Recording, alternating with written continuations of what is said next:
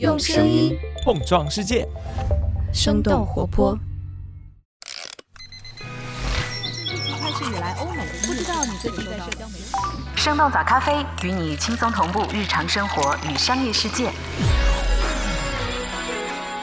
嗨，早上好呀！今天是二零二三年的八月七号，星期一。这里是生动早咖啡，我是来自生动活泼的梦一，几条商业科技轻解读，和你打开全新的一天。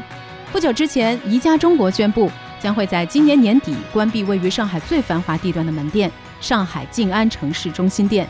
这家店经营了三年的时间，虽然门店的面积只有一家标准卖场的十分之一，但是由于地段优越，人流量一直都还不错。尤其是在工作日的午餐时段，门店的餐厅几乎都找不到空位。那除了这家店，去年七月，宜家也关闭了开业不足两年的另一家小型门店——上海杨浦商场店。一直以来，宜家都是以占地面积巨大的仓储式门店和品类极其丰富的家居用品展示，吸引着消费者前去购物。那为什么习惯在城郊开大店的宜家，这些年会想要尝试在城中心来开小店呢？颇具人气的宜家市中心小店，为什么才开业几年就要关闭呢？我们今天的轻解读就与此相关。在这之前，我们先来关注几条简短的商业科技动态。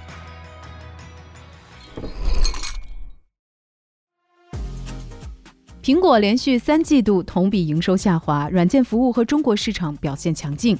八月四号，苹果公布了二零二三财年的第三季度财报。数据显示，苹果公司的营收是八百一十八亿美元，和去年同期相比有所减少。这也是苹果自二零一六年以来第一次出现连续第三个季度收入同比下滑的情况。和上一次类似，苹果营收下滑的主要原因是 iPhone 销量的下降。第三财季 iPhone 的销售额比去年同期减少了十亿美元。另外，硬件方面，Mac 和 iPad 的营收也出现了不同程度的下滑。不过，中国市场的销售额比去年同期增长超过了十一亿美元。苹果 CEO 库克表示，中国消费者购买 iPhone 是苹果公司业绩的核心。有分析师预计，下一个季度随着新款 iPhone 的发布，苹果公司的业绩会有一定的恢复。和上一次，也就是2016年的 iPhone 销售危机相比，目前 iPhone 占据苹果公司营收的比例已经从之前的三分之二下降到了一半。苹果在财报当中也展现了软件服务领域所取得的成果。苹果公司表示，过去十二个月里，包括 Apple Music、Apple TV Plus 和 iCloud 云盘的服务与软件业务新增了一点五亿用户，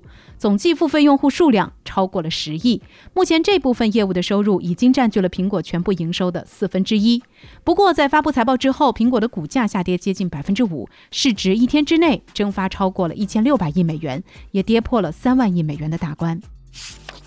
亚马逊二季度营收超过预期，市值增加超过千亿美元。八月四号，亚马逊也发布了季度财报。亚马逊第二季度的营收超过了一千三百亿美元，同比增长百分之十一，净利润相比去年同期扭亏为盈。亚马逊方面表示，利润增长的主要原因是裁员和减少开支，以及北美零售调整等等措施。CNBC 的报道显示，亚马逊最近半年多裁员超过了两万七千人，而且他们砍掉了医疗保险、食品杂货等等新业务当中表现不佳的项目。今年第二季度，亚马逊大部分的业务都表现出了强劲的恢复势头，其中广告业务增长最快，营收同比增长超过百分之二十，增速也超过了 Alphabet 和 Meta。另外，占总营收比例超过五分之一的云业务增长也是高于市场预期，但是增速已经连续下降了六个季度了。目前，亚马逊推出的 AI 业务还没有展现出对业务的帮助。有分析师表示，未来亚马逊的主要问题是如何把人工智能和亚马逊的核心业务以及 AWS 云服务结合起来。亚马逊在财报电话会上也表示，没办法确定 AI 能给自己的业务带来多少收入。由于季度销售额和利润增长都超出了市场预期，亚马逊的股价大涨超过百分之八，市值增加了超过一千亿美元。每日优先获得两千七百万美元融资，将转型为数字营销服务商。八月三号，每日优先宣布和两家投资者分别签订融资协议，融资总额是两千七百万美元。每日优先还公布了二零二二年财报，总收入是二十七点六亿元，同比下滑百分之六十。每日优先表示，未来将会专注于提供数字营销解决方案服务和自有品牌零售的业务，并且将以一千两百万美元收购香港的数字营销解决方案服务商 MeJoy。今年一月，每日优先推出了以高蛋白食品为主的自有品牌零售业务，在第三方电商平台销售。目前的每日优先已经关停了生鲜电商、智能生鲜市场业务和零售云业务。财新的分析认为，每日优先的这次动作是为了应对退市的危机。成立于二零一四年的每日优先，以前置仓为主要的运营模式，曾经获得众多资本的青睐。二零二一年上市之后，始终没有盈利，并且在去年陷入了经营危机。今年六月，市值不足一千万美元的每日优先也收到了纳斯达克摘牌退市的通知。有专家对第一财经表示，数字营销领域竞争激烈，每日优先开辟新赛道，并不一定能够解决当下的困境，未来可能还是会退市。ChatGPT 体验升级，软银、腾讯、字节都在加速 AI 开发。八月四号，OpenAI 在社交媒体上表示，将会在这周推出一系列提升用户体验的功能，比如展示问题提示，帮助用户来和 AI 对话。同时，付费用户的 ChatGPT 模型将会从 GPT 三点五升级到更加先进的 GPT 四，用户也可以上传多个文件，让人工智能来进行分析。同一天，日本的软银集团宣布成立一家新公司 SB Institutions，专门开发针对日语的大型语言模型。路透社之前的报道里也提到，软银目前大约有一千人参与到了日本版的 ChatGPT 开发当中。TechCrunch 的报道显示，SB Institutions 由软银集团全资持有，目前没有对外融资的计划。国内的腾讯和字节在 AI 领域也有了新动态。根据三十六氪八月三号的报道，腾讯自研的混元大模型已经进入了内测阶段。部分腾讯员工收到了内部邮件的邀请，可以通过网页或者是小程序来体验混元大模型。腾讯内部的多个业务也已经接入了混元大模型来进行测试。字节跳动对话类的 AI 产品 Grace 也已经开启了测试。不过目前想要体验 Grace 还需要邀请或者是授权账号登录。字节相关负责人表示，目前的产品还在内测阶段，和国外领先模型相比还有比较大的差距。以上就是值得你关注的几条商业科技动态，别走开，我们马上一起来聊聊宜家进城开小店的尝试为什么会失败呢？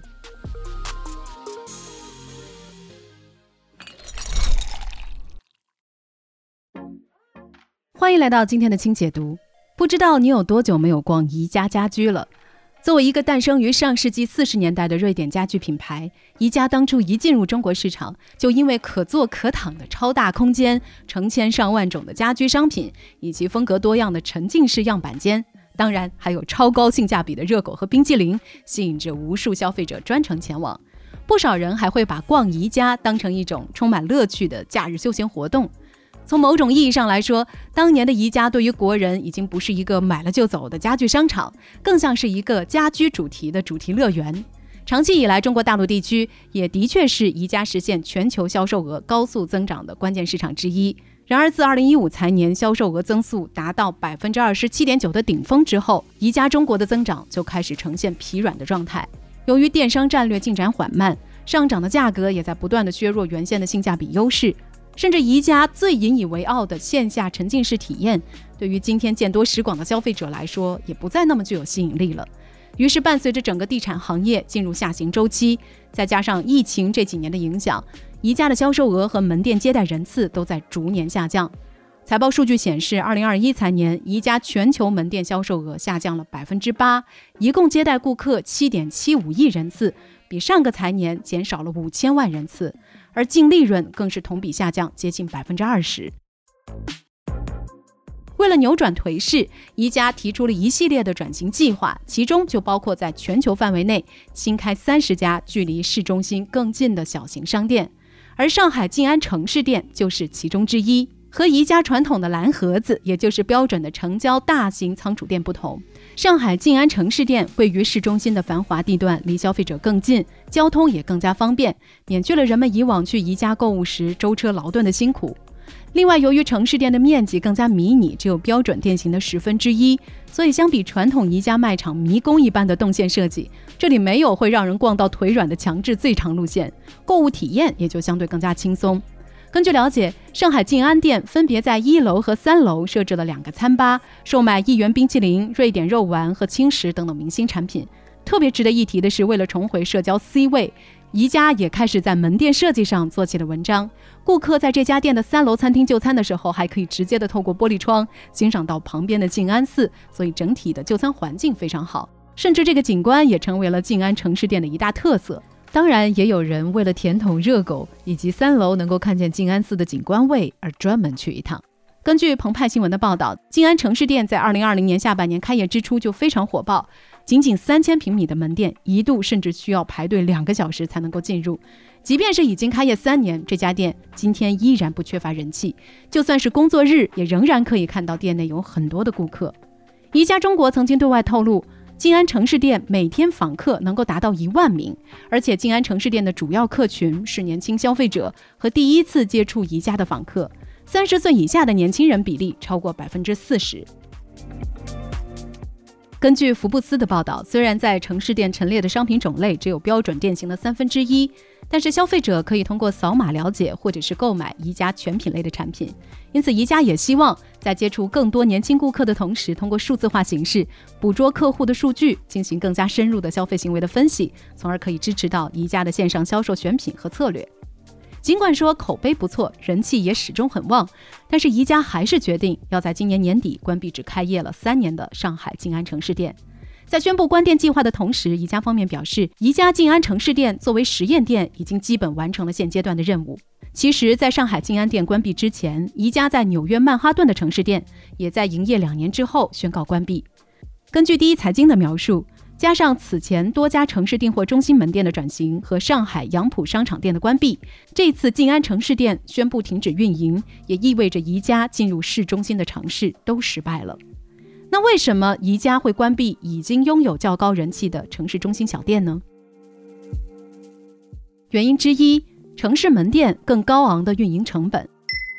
当宜家以更小面积的门店进入市中心之后，这个家居巨头所面临的挑战之一。就是要从原本的开发逻辑转换为零售逻辑，也就是要更多的考虑租售比，尤其是租金的高低决定了零售品牌的命运。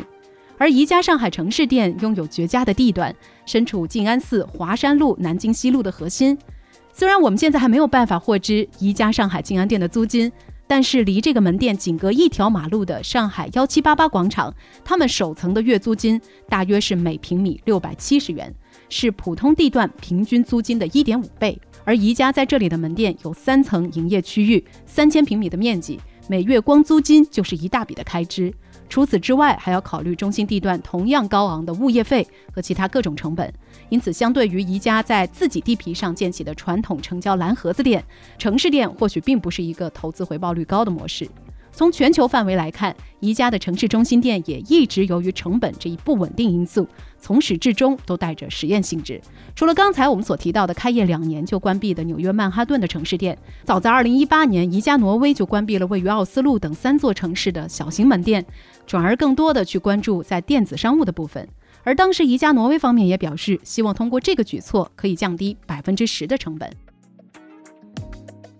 原因之二。小件商品为主的商品结构导致坪效有限。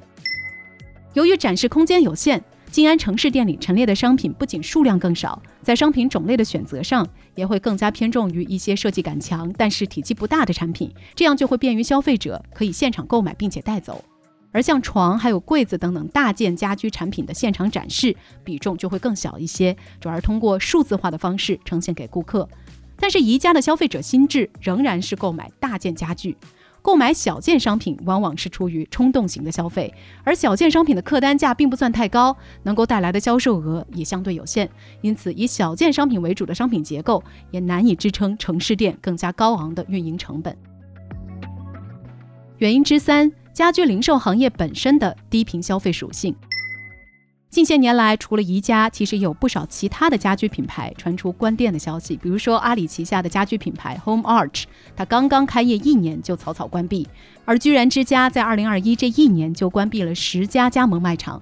根据福布斯的评论文章，家居行业本身就有复购低、客单价高等等特点，在行业整体处于下行周期的当下，仅靠着门店更小、离消费者更近，是难以逆转颓势的。虽然宜家的城市店在产品选择上已经有所侧重，但是顾客依旧是看得多买得少。有知情人士在接受第一财经采访的时候表示，上海城市店的客流量虽然不错，但是生意转化效果却并不好。客群中有很大一部分是在附近上班的白领以及游客，所以大部分到店的顾客是没有购买计划的。他们更注重的是体验，也更愿意花时间在价格实惠、环境舒适的瑞典餐厅来停留和放松。有网友就曾经在社交媒体上表示，如果宜家城市店只做餐饮和咖啡，生意肯定红火。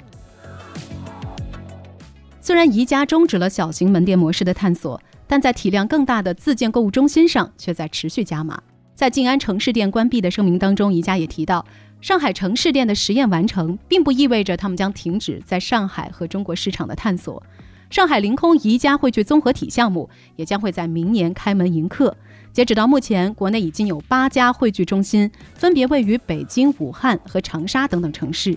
宜家方面也曾经多次表示，到二零三零年，在中国的汇聚中心将会达到十三到十五家。宜家的汇聚中心模式可以简单的理解为，把宜家的经典蓝盒子装进更大的购物中心里，而整个汇聚购物中心都是宜家的。人们逛完宜家之后，还可以去旁边的超市、电影院还有餐厅来继续消费。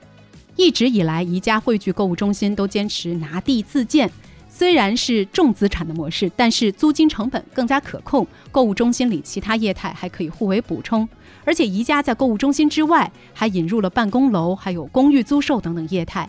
可见宜家早就已经不再是一个单纯的家居制造零售商了。持续加码商业地产的宜家，未来可能会讲出怎样的新故事，我们也会和你一同拭目以待。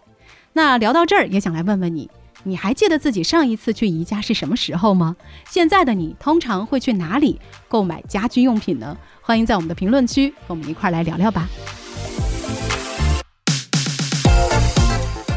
这就是我们今天的节目了。我们其他的成员还有监制泽林、监制一凡、声音设计 Jack、实习生亏亏。感谢你收听今天的生动早咖啡，那我们就下期再见。